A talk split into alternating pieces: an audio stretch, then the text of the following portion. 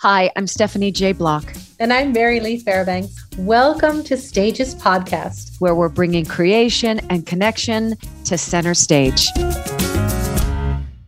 Can I interject very quickly because our listeners, their imaginations go wild. So everybody, she is human, a gorilla doctor. She's not a gorilla herself. She is a human woman person that treats gorillas. Thank you, Stephanie. But I think one of the motivators and the things things that's most wonderful about the work that we do as gorilla doctors is the fact that we are saving the lives of of animals that are almost identical to us. So mm. um, I, I guess I would say I wear proudly the badge of a human great ape. We are we're all related.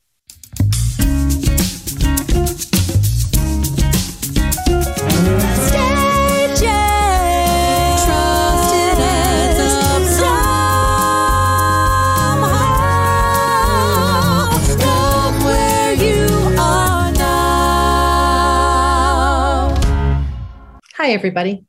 September 24th is World Gorilla Day. And in honor of that, we are interviewing one of Rwanda's gorilla doctors. This is the second in our three part series about Rwanda. The gorilla doctors are doing a fundraiser right now called Growing Up Gorillas. They're raising money to monitor the health and well being of the 166 gorilla infants that are across Rwanda, Uganda, and the Democratic Republic of Congo. We hope that you loved today's interview as much as we did. And if you're interested in making a contribution, the link is in the bio.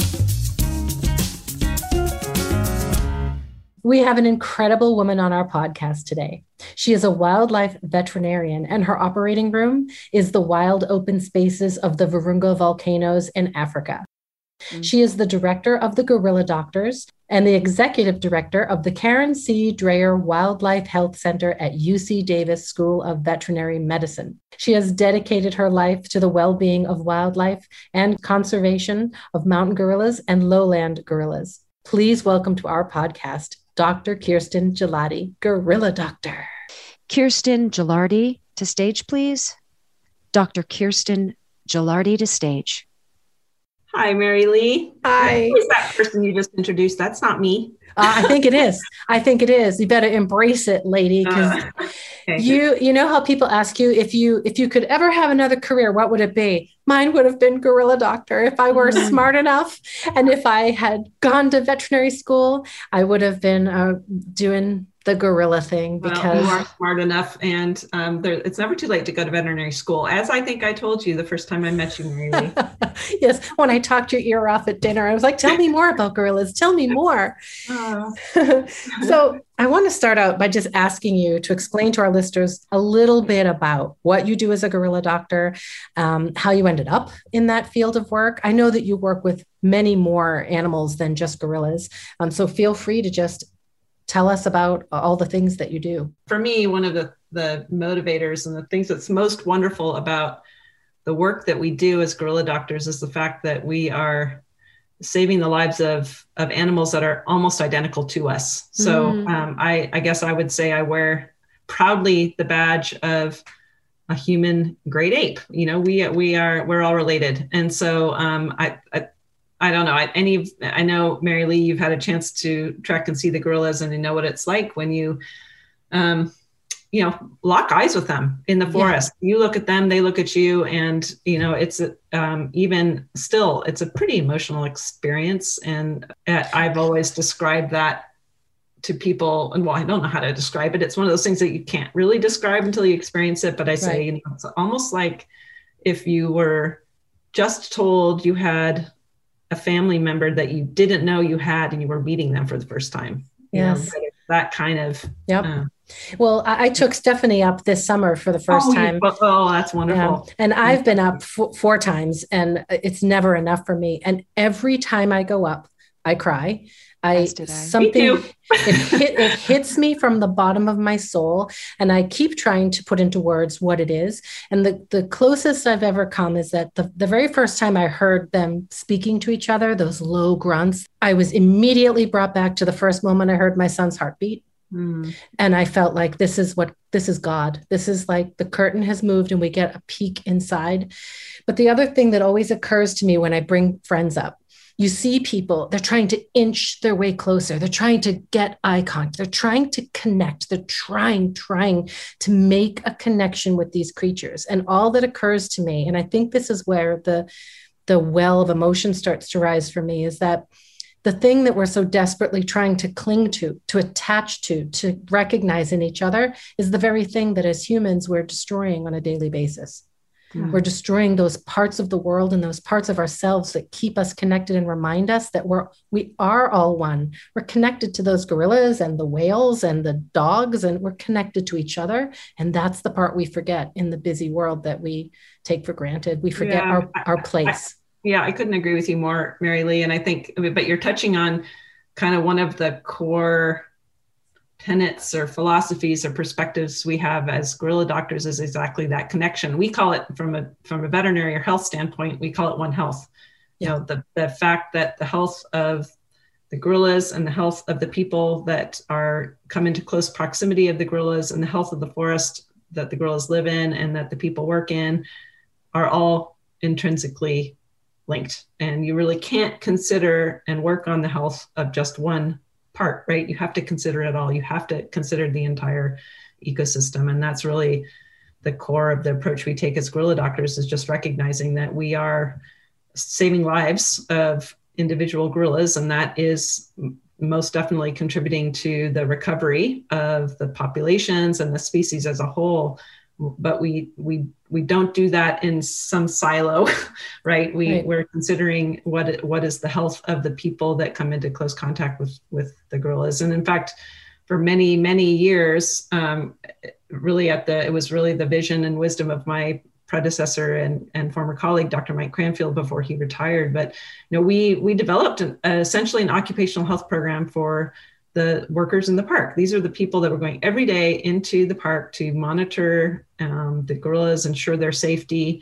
The trackers and yeah, the, yeah, ensure the safety of the tourists and then make sure that tourists have a really exceptional experience. And um, and then they go back to their families where they some of them live in in homes with that are you know lots of people in the home, lots of opportunity for infectious disease transmission, all of that. So um, you know, thanks to Mike's Mike Cranfield's vision, we we implemented an occupational health program for park workers as a gorilla conservation organization, which, right. you know, that's really before it was, we were even calling it One Health. We were doing it, I guess, is so, my point. So you're providing medical care for those, the trackers and the rangers and all the people in the park.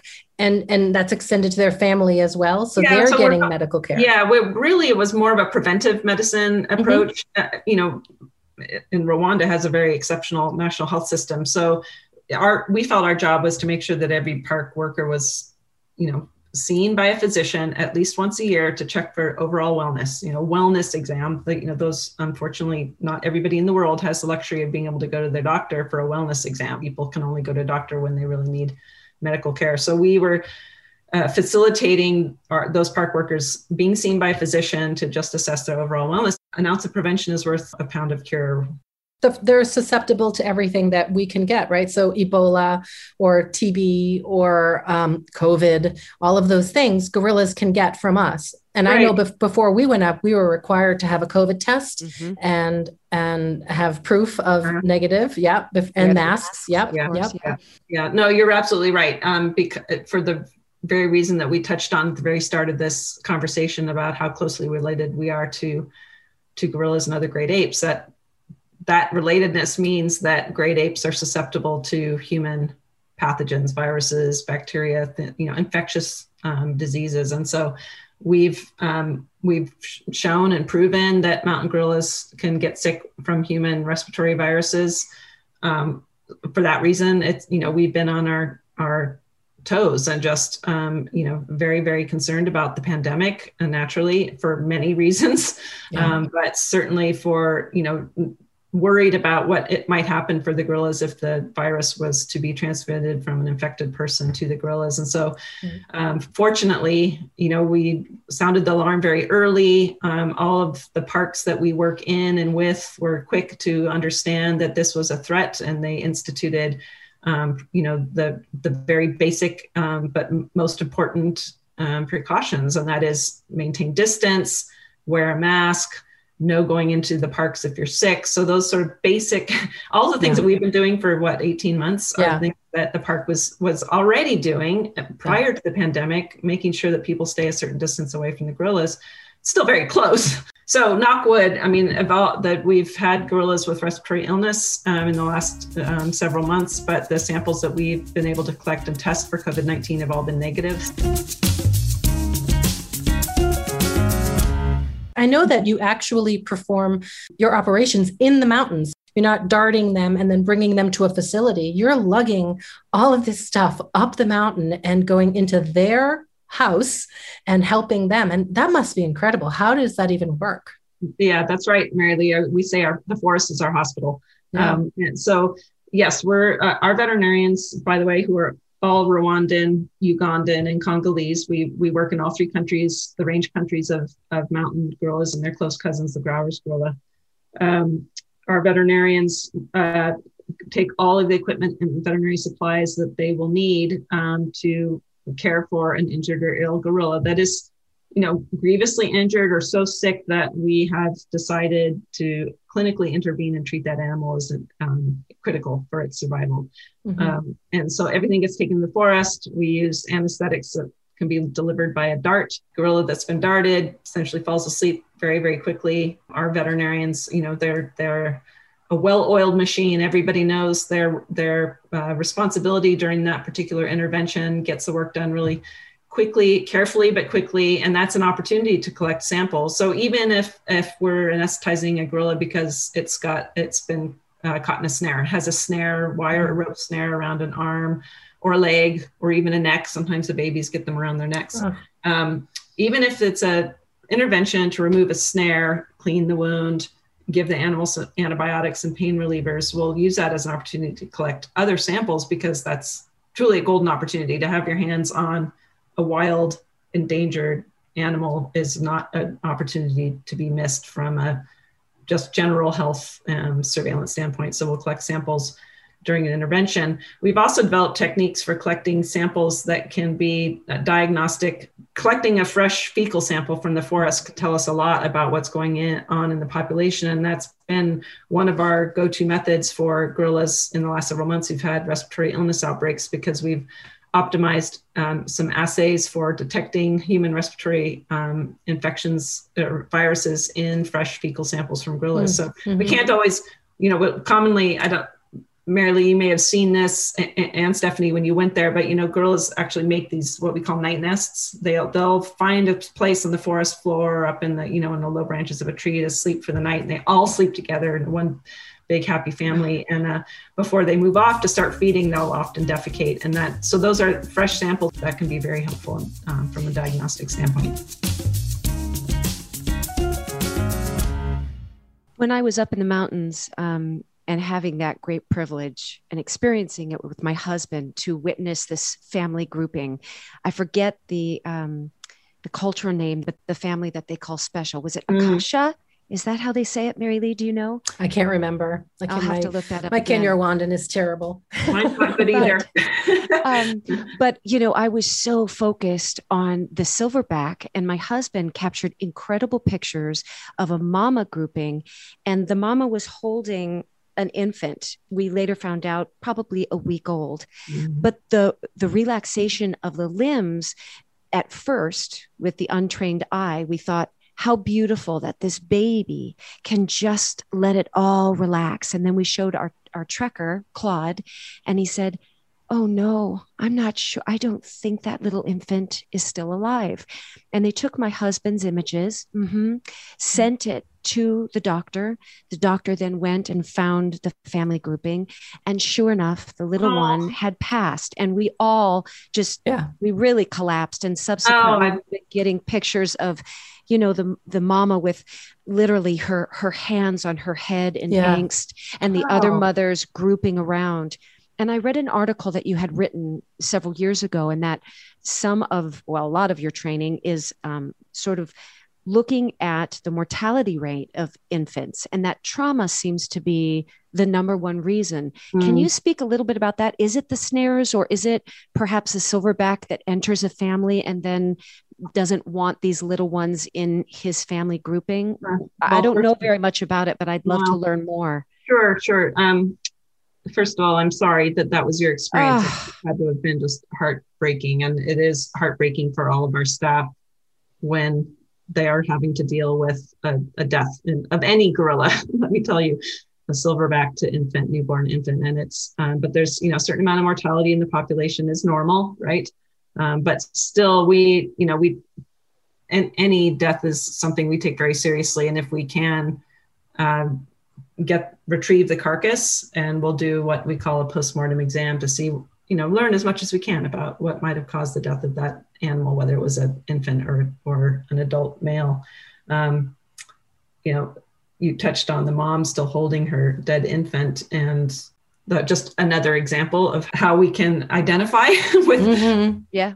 Grief that may Yeah. be being felt by that animal, but also that the rest of the family being a you know part of that experience for the mother. I, I Grouping around totally her. see it happening. I wasn't there, but I know exactly what you're describing. Um, you know, sometimes the moms will carry their dead infants for a long time. You are right that um, the number one cause of deaths of infants are silverbacks who, who may come in and take over a group. Um, so they become the lead silverback, and it's in their interest from a genetic standpoint to um, make sure that all the infants that he's going to be protecting in the future in that group are his. And is it Um, male or female? He'll kill male or female babies? Yeah. Mm. Yeah. Yeah.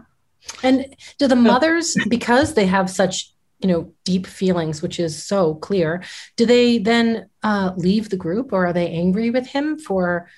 No, it's it's you know so it's that's their natural social um, behaviors. Their their the sociobiology of of these animals is um, one that's very very structured around a lead male um, and several females and their offspring, and that is a gorilla family, and that's what the females are. You know, that's just part of their fabric of their life. I'll probably get the numbers wrong, so please clarify for me. But I know that, you know, maybe 10, 15 years ago, there were not very many mountain gorillas left on the face of the earth. And now we're up to like 1,300 or 1,400. And It, yeah, no, the official count is 1,063 mountain gorillas in the world. Um, that number keeps going. So every few years, there's a census done, you know, across the range of the mountain gorilla. And fortunately, every time the census is performed and um, the scientists crunch all of the data collected during the census, that number keeps going up. It's the only great ape whose numbers in the wild are increasing, which is very sobering to consider. The only great ape whose numbers in the wild are increasing. And it's because they all live in national parks, so they're well protected. The majority of them are habituated to the close presence of people. So they can be, every individual can be monitored, their health can be monitored, their safety can be monitored. Um, and that, in fact, there's you know scientific paper published, gosh, already 10 years ago now, that sort of tried to sort through all the different factors that could explain why mountain gorillas are um, the only great ape whose numbers are increasing in the wild. And um, and the paper was called Extreme Conservation, and that's because that's what it's taken to bring Mhm. this animal back from the brink of extinction. Really, I mean, when Fossey, Dian Fossey was studying the gorillas in the in the 70s and 80s, they were thought to be about 250. So gosh. so the numbers are keep, keep going up, and it, and it, as it turns out, that paper I, I referenced that was published ten years ago, when they crunched all the data, it, they discovered that it was the veterinary care provided by gorilla doctors that could account for or explain half of the annual population growth rate. So, for example, a, a female infant, um, one or two or three years old, infants are much more likely to get caught in snares. They're just like kids. They are playful. They're curious. They get into trouble. You know, if a young female were to be caught in a snare and for for whatever reason, if she were to to succumb to that and not have sort of a lifetime ahead of her of making gorilla babies, um, Yeah. there are so few wildlife conservation success stories um, Mhm. in the world. Um, honestly, it's it's really what keeps me going. To be honest, I mean, such a privilege to be able to be part of an organization that is make truly making a difference for the survival of a species.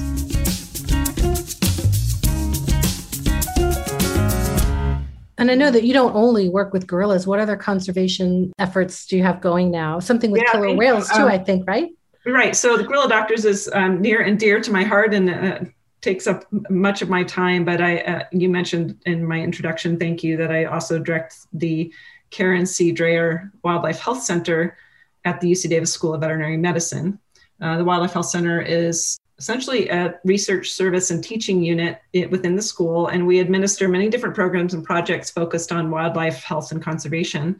As an example, uh, we're responsible for all of the wildlife rescue and care in the event of an oil spill in California, oh. both offshore but also now on, on land. So we've at times been caring for hundreds of seabirds and that that whole process we do in very close collaboration with our state wildlife agency but we're we're responsible for getting those those oiled birds and and sometimes marine mammals out of the environment into care centers where they can be nourished and hydrated cleaned yes. fed up and then released. Um, so that's that's a huge operation when there when there's a spill it's an all hands on deck kind of situation. You talked about extreme conservation and i can understand seeing those fruits of your labor and results in an area that's contained. When you speak of the ocean i mean what steps can we even take to move forward in extreme conservation? Because yeah. talk about boundaries and borderlines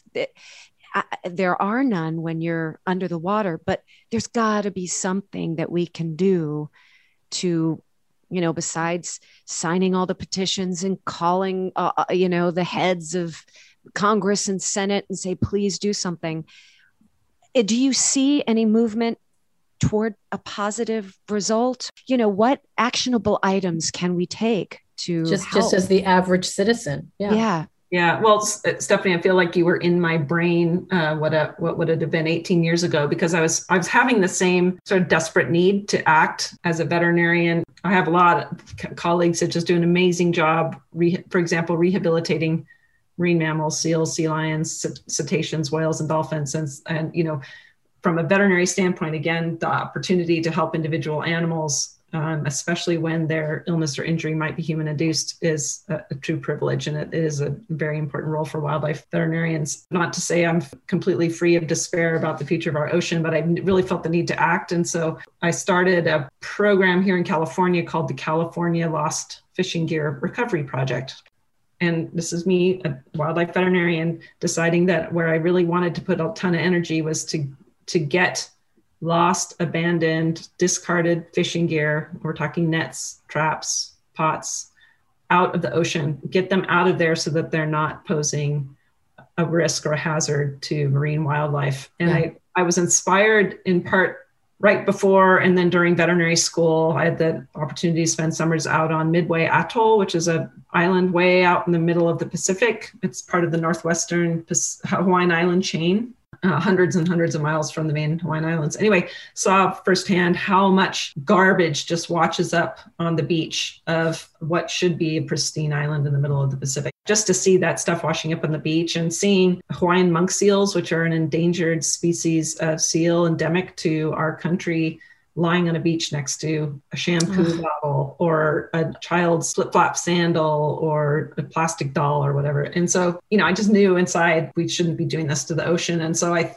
think that's where the nidus of my drive to do something about the problem of fishing gear in the ocean came from. I was inspired by work they were doing. The state of Hawaii and our and our government were investing a lot in going out to all of those Hawaii, northwestern Hawaiian Island chains that are part of a national wildlife refuge, incredibly important habitat for for seabirds and for Hawaiian monk seals. And they were actually using divers to remove nets that had washed in from the North Pacific and caught on the coral reefs fringing yeah. these islands. And so I was inspired by that. I was inspired by a program up in Washington State where they were working with commercial fishermen um, who were divers, actually have those guys or gals in the water removing lost and abandoned crab pots and nets. So I started a program here in California. I, I, work with a group of commercial fishermen who are just just amazing in their work underwater, and we've uh, we've recovered hundreds and hundreds of nets. Thousands of pots and traps. And um, even just a couple weeks ago, I was reminded of why I started the program and why I keep it going. Our team was out uh, recovering gear and pulled up a you know Mhm. lost lobster trap, and there was a drowned cormorant seabird in the trap. Oh, so it God. clearly gone in to get something in the trap, you know, because cormorants dive and go underwater. and it essentially couldn't get out. fly underwater and and feed and catch fish to eat, and it, it couldn't get out. So I was like, "Ah, that's why I'm still working on this program. How is the program funded? Uh, the the California Lost Fishing Gear Recovery Project is over the years been funded from all kinds of sources. Um, so donations would be accepted. uh, donation, yes, um, and grants. we will be putting a link up for that for sure. Thanks. Yeah, no, um, we've been fortunate to be able to apply for a lot of grants that supported the work over time. So state grants and federal grants too.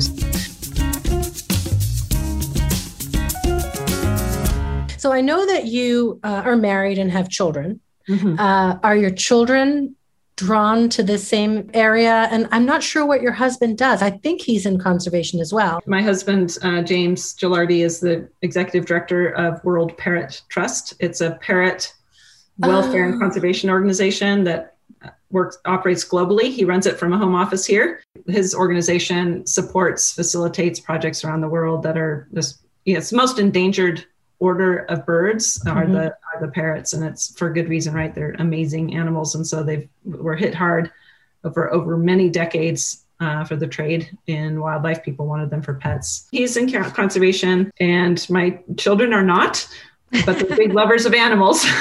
Did they travel with you a lot when they were little and go to see the gorillas and, and help you with the wildlife yeah. So uh, and, if you can believe it, my family has not been over to see the gorillas with me yet. That will Ah. change. Um, but they, you know, we. Uh, we traveled a lot when they were children. I think my husband and I just both felt that it was really important to get them out to see other the ways others live um, in the world.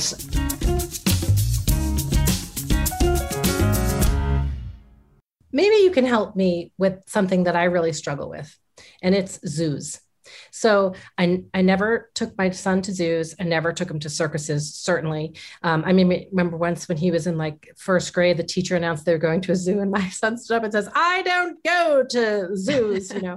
and so um, I really, really struggle with zoos when people put up those, oh, they're so cute videos of the orangutans coming to see the baby and, you know, the human baby on the other side of the mirror. To me, it's like we have imprisoned intelligent beings for no reason for the rest of their life. Mhm. If zoos could be monitored where they were only wounded animals that could not survive in the wild, then I'd be on board. But I don't know if that is the case or if it is the case, if it's even monitored. So I really struggle with this because I know there are some zoos like you're you work with the San Diego Zoo, is that correct?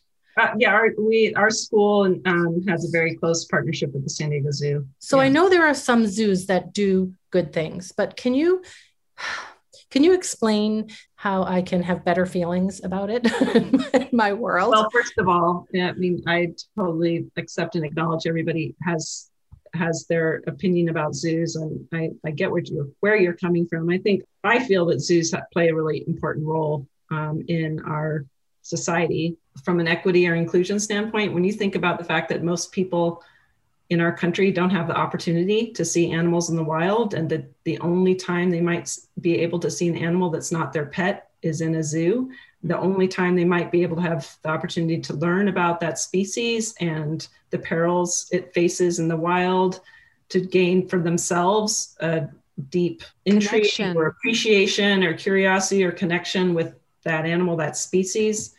But and to me, that's putting- That's putting a, a human's curiosity above the need for freedom over another I- creature. Yeah, I I understand you saying that. Although I think, I mean, let's be honest, humans have to be the ones driving the solutions for for wildlife in the wild, right? So we're not going to do a better job with wildlife conservation if we don't have resources and the motivation and the drive and the passion in the population for that as a goal. It, it, we can't assume that everybody is going to have an intrinsic deep abiding trust and faith in the value of biodiversity if people if people can't see it with their own eyes and so Mhm. i feel that there is a role for animals and zoos as ambassadors for their species and for the places where those species live. And it is often the only place that people especially children um, in cities may ever get to actually even see with their own eyes what does an elephant look like? What's a giraffe look like? What's a zebra look like? What's a lion look like? It's like wow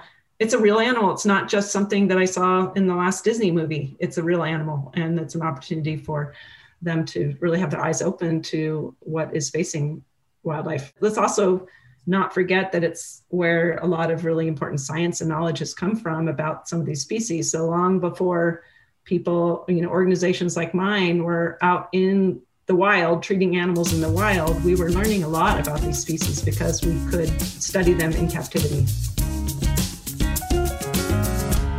Back in 2017, I read that you and a group of other scientists had found in bats the COVID. Is that correct? Not necessarily so, maybe the same strain or understanding of the disease and uh, the infection as we do now, but it certainly was on your radar three years prior before it manifested itself. yeah, I'm not sure which paper you're referring to. We didn't find the COVID 19 virus per se, but for 10 plus years, our One Health Institute at the veterinary school was running a US AID funded project called the Emerging Pandemic Threats Predict Project. Oh. And we oh. were working with partners all over the world, 30 plus countries, humanely, safely collecting samples from bats and primates and rodents to screen for known but also novel, what we call novel viruses, viruses that had never before been described. And we detected hundreds of new viruses, many of them coronaviruses. We've not checked the COVID 19 virus, but, but the point is that we we sort of sh- showed with that project not only are these viruses that have the potential to become human pandemics circulating in wildlife but it's you know what the other goal of that project was really to better understand okay what are the circumstances under which sometimes these viruses come out of those wildlife reservoirs and infect human communities you know how much of it is related to the fact that you know we are removing degrading forests where these these animals are live naturally mm-hmm. right we're, so we're we're doing things that bring people into close contact with wildlife i mean we're hunting wildlife bringing them into markets where mm-hmm. people have you know close contact with live but also dead wild animals that are being mm-hmm. sold for consumption. Yeah, so right. there are lots of things we're doing as humans that really increase that risk. You know, we did so much work with our partners in those countries for the whole human community to be able to detect those pathogens in wildlife, but to really um, have the ability to do that quickly to get the the word out to everybody who needs to know about an emergence event and then start the process for response. Okay, time for the five questions what would you tell your teenage self if you could go back and talk to her? Ah.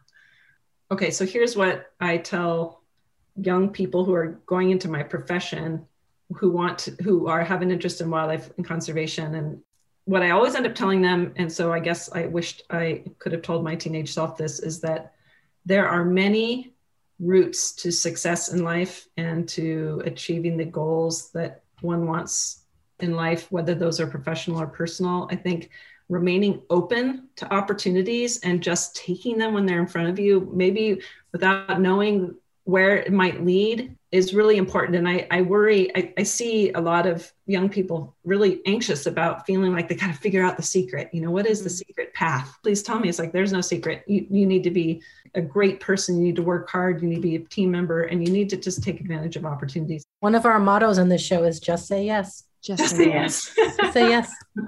I like that. Yeah. Do you have um, any sort of good luck charm or ritual when you're about to embark on something big in your life? Oh, you know, I don't. Um, I the closest thing I have to that is I carry in my purse this stone I found on the beach in Baja California that is heavy and so smooth and just beautifully polished and it just feels good in your hand. And i carry mm-hmm. that in my purse because sometimes i just want to hold it because it feels mm-hmm. good. It grounds you. It, it, grounds me for some weird reason. It's cool. It's it's very cool on tv i'd show it to you and you'd know what I'm talking about. and if I next time I get to see you in person, I'll let you hold my rock. Oh, I can't wait. Heavy, get... People pick up your purse and go, "What the heck do you have here? do you have rocks in your purse?" I'm telling you, that rock must have good mojo. So I would like to hold that rock one time, suck up some some of your brilliance. Um, okay, tell us something about yourself that people would find surprising. Maybe. Um, uh, you know, I have plenty of secret, what I would call vices that I don't. Come on, come on, just one. um, I I could spend hours on YouTube watching my favorite musicians in concert. I like nothing more than to peruse real estate websites to just think about, oh, what would it be like to own that house or that ranch or that piece of land? Oh yeah. Uh, I, my guilty food pleasure is croutons on my salad. Um, let's see. Uh, that's pretty great. I'm kind my of guilty uh, pleasure is croutons. We asked for one, and you gave us a whole confessional. So okay, I, I think we can see where the rest of this interview is going. I, I didn't realize. I think when anybody meets you and they don't know your background, if they were to say, "Oh, and and what line of work do you do?" Just saying I'm a gorilla doctor is pretty surprising to people. I would think. True. True. Okay, if you were to have any um, special skill it could be you know otherworldly it could be a, an instrument. What would it be? Oh okay at this moment and this is also is a reflection of my own by uh, beating myself up for not having um, gained this skill because i have all the tools at my disposal. I really would like to be able to knit socks. And it, I, I decided that it would be a, a pandemic activity uh-huh. And I got the circular needles and my, my husband gave them to me for my birthday. And more How's it going? How's it more going? importantly, my mother-in-law is a master. Uh, she's a, an extraordinary knitter. She comes from the Shetland Islands where, you know, everybody's knitting before they're born practically. And uh, so I've had all the opportunity in front of me. I haven't taken it, but um, I would just love to be able to knit socks. Socks are not as easy as people think, though. Start like I would have to do like a heel? pot holder or something, like yeah. a little square, but the full on sock is not an easy go. Yeah, and it's the circular needle. I don't know. I, I can't. I I have I haven't had the courage. I guess that's why it's a skill I want because just say yes. Just say yes. just pick up the needles. All right, last question, and this is this is a tough one, so clear your mind. Uh, if you were a nail polish color, what color would you be? And what would the cheeky little name be? uh, I would be some shade of ocean blue. Mm-hmm. Um, and let me come up with a creative name. It would be um, something like Rocks in Your Socks rocks, rocks in, in her purse. Oh, that's a good one. rocks in my socks. Rocks in toe polish, a toenail polish color rocks in my socks. That's actually I love it. very cute. Yeah, I got rocks in my socks. Thanks for that, Mary Lee. You came I think we, we need to trademark that. No, come on, you can come up with one on your own. oh, your gosh, own. you just got got a. You've just touched on one of my uh, skills I don't have, which is a lot of creativity. Not like you two, who have been artists your uh, your whole life. Can you just give us one example of maybe an experience you had with some wildlife where you felt like there was real, true communication that happened that actually kind of rocked you back and hit oh, you in the soul? Oh, it was the very first moment I ever saw a mountain gorilla in the wild. I mean, mm-hmm. came was on a trail, you know, on a sort of cleared area, walking up towards the gorillas. I was just like full of anticipation to see them for the first time. It was we came around a corner, and there was the silverback just sitting and you know looked at him and he looked up and looked at me and we locked eyes and i just was that was it. That was it. Never i've never felt that with an animal before. And i i think i've you know i've had some pretty extraordinary times um, up you know being able to be in close proximity of of whales and dolphins. Mm. um, and I and even had the chance to be in the water when I were was out on Midway Atoll. Could get in the water with spinner dolphins, which is incredible. Oh my god, I'm so, so, jealous. Yeah, definitely, please take me with you. I need to be your best friend. definitely, definitely. A, you know, those are incredibly intelligent social animals that are also living the dream to be with your family um, in the ocean. What what more can anyone want? At least that's for me, um, the ocean is my soul place. So, so amazing. It's so, I just, it's really hard for me always to put into words the connection that I feel with animals. I tend to like most animals more than most people. Mm. And I just feel like especially when I'm with the gorillas, that they know things and mm-hmm. that they almost look at us with patience, like, oh, you poor, silly fool, you know. Mm-hmm. And I, uh, I love what you do. I'm so grateful for what you do. I wish the world had more people like you who try to save animals and make it oh, thank you and, and stephanie and right back at you too i appreciate everything that you do and my very best to your human families and to your animal families and, and to yours thank you yep and now here's what struck a chord with us. I mean, Kirsten. that's that's an amazing person. She dedicates her life to making the world a better place. Like doesn't just say it, but actually does it. And I mean it when I say like if I had been a very smart student and because I did want to be a vet when I was a little kid. Oh my gosh, I would have totally done her job if I could Ugh. start over. I sat here in awe and was completely intimidated by her. I think I only had two comments for the whole interview because it was like watching a master do their craft in a language that I don't speak. So I just thought, you know what, Steph, why don't you just pay attention, learn as much as you can, as opposed to commenting on something you don't really know about. I did feel um, your hurt and your questioning of the zoos. I mm. loved her answer. I'm kind of middle of the fence, right? I do believe there are there's something to be learned uh, by children and adults watching animals and learning from them. But I can hear your point of view as well that they should be free. You and I have discussed that, you know, we're on board with humanity. You and I love humanity we just sometimes question humans. Yeah, exactly. and and I think when you and I were there with the apes in the mountains of Rwanda, that spoke to me in the sense that watching them, you see their truth in their eyes and in their actions. They have agendas. I think the gorilla family has a hierarchy and an agenda, but there is no manipulation. Hmm. They're just doing what they know to be right mm-hmm. for their family unit. Mm-hmm. Sometimes it's difficult to watch that circle of life, right? Because we, in our human and quote unquote evolved selves, say, oh, that shouldn't happen. But for the wild kingdom, they're each playing their role perfectly and accordingly to what makes it work for the health of the entire united uh, animal kingdom. Yeah. They all work together for the greater good. And that's the humanity that you and I really are attuned to. It's something to behold. And her understanding of that and her understanding of how the whole ecosystem works. That's why I just was like, if I speak up, it's going to be really for my own benefit. So why don't I just sit back, listen, and learn? And I certainly did learn.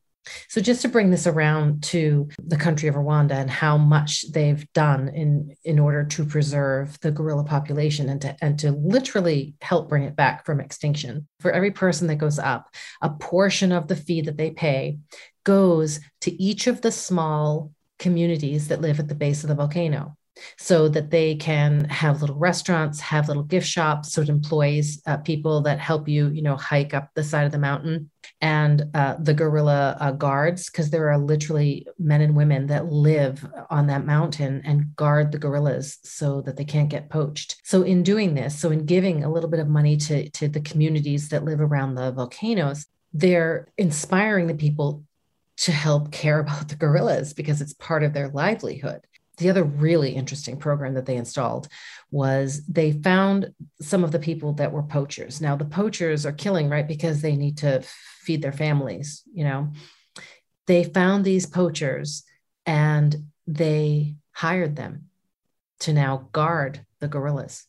So, you know, they know the mountains, they know the jungles, and they say, look, now we're going to pay you to take care of the animal that you were poaching and so it's it's just genius it's brilliant so the price to go up is high but it does so much good. And between the government's progressive values and the gorilla doctors' dedication, it's incredible what they've been able to do to bring this creature back from literally the brink of extinction. I was also Sorry. inspired to do more, you know, for the world. Of course, we recycle. Of course, I'm constantly conscious of is this waste? Can I make sure I have, you know, bags in the back of my car? Can I uh, streamline anything to make sure that it's better for the environment? But I want to do more. Well, um, because purchase power speaks. Where, where right. you spend your money speaks. And, you know, so now I know they're making um, six pack tops out of fish food instead of out of right. plastic. Right. So if you spent the extra 25 cents or even a dollar that speaks that Makes says something. Or if yeah. you buy your water in the box instead of a plastic container that's things right. like that. or anything that says you know this was made from recyclable items right. that if it's 25 cents more and you have that uh, money available to you oh boy do we encourage you to do that. Yeah. All right my friend. All right my friend. Thank I'm you gonna for go, that interview. I'm going to go talk to the goats now oh man. I'm to go commune with my goats See you later. So if this episode resonated with you, please follow, subscribe, and share. You can always find us at stagespodcast.net. We'd like to give a big thank you to our assistant editor and doer of all things technical, Saren Cho. Thank you, Noah Kaiserman and Garrett Healy, for our beautiful original music, Melanie Von Trapp for our Stages Podcast logo, Ben Walding, our sound engineer, and Allison Arns, our PR and social media expert. And thank you, our cast members, for joining us today. We hope you come back next week.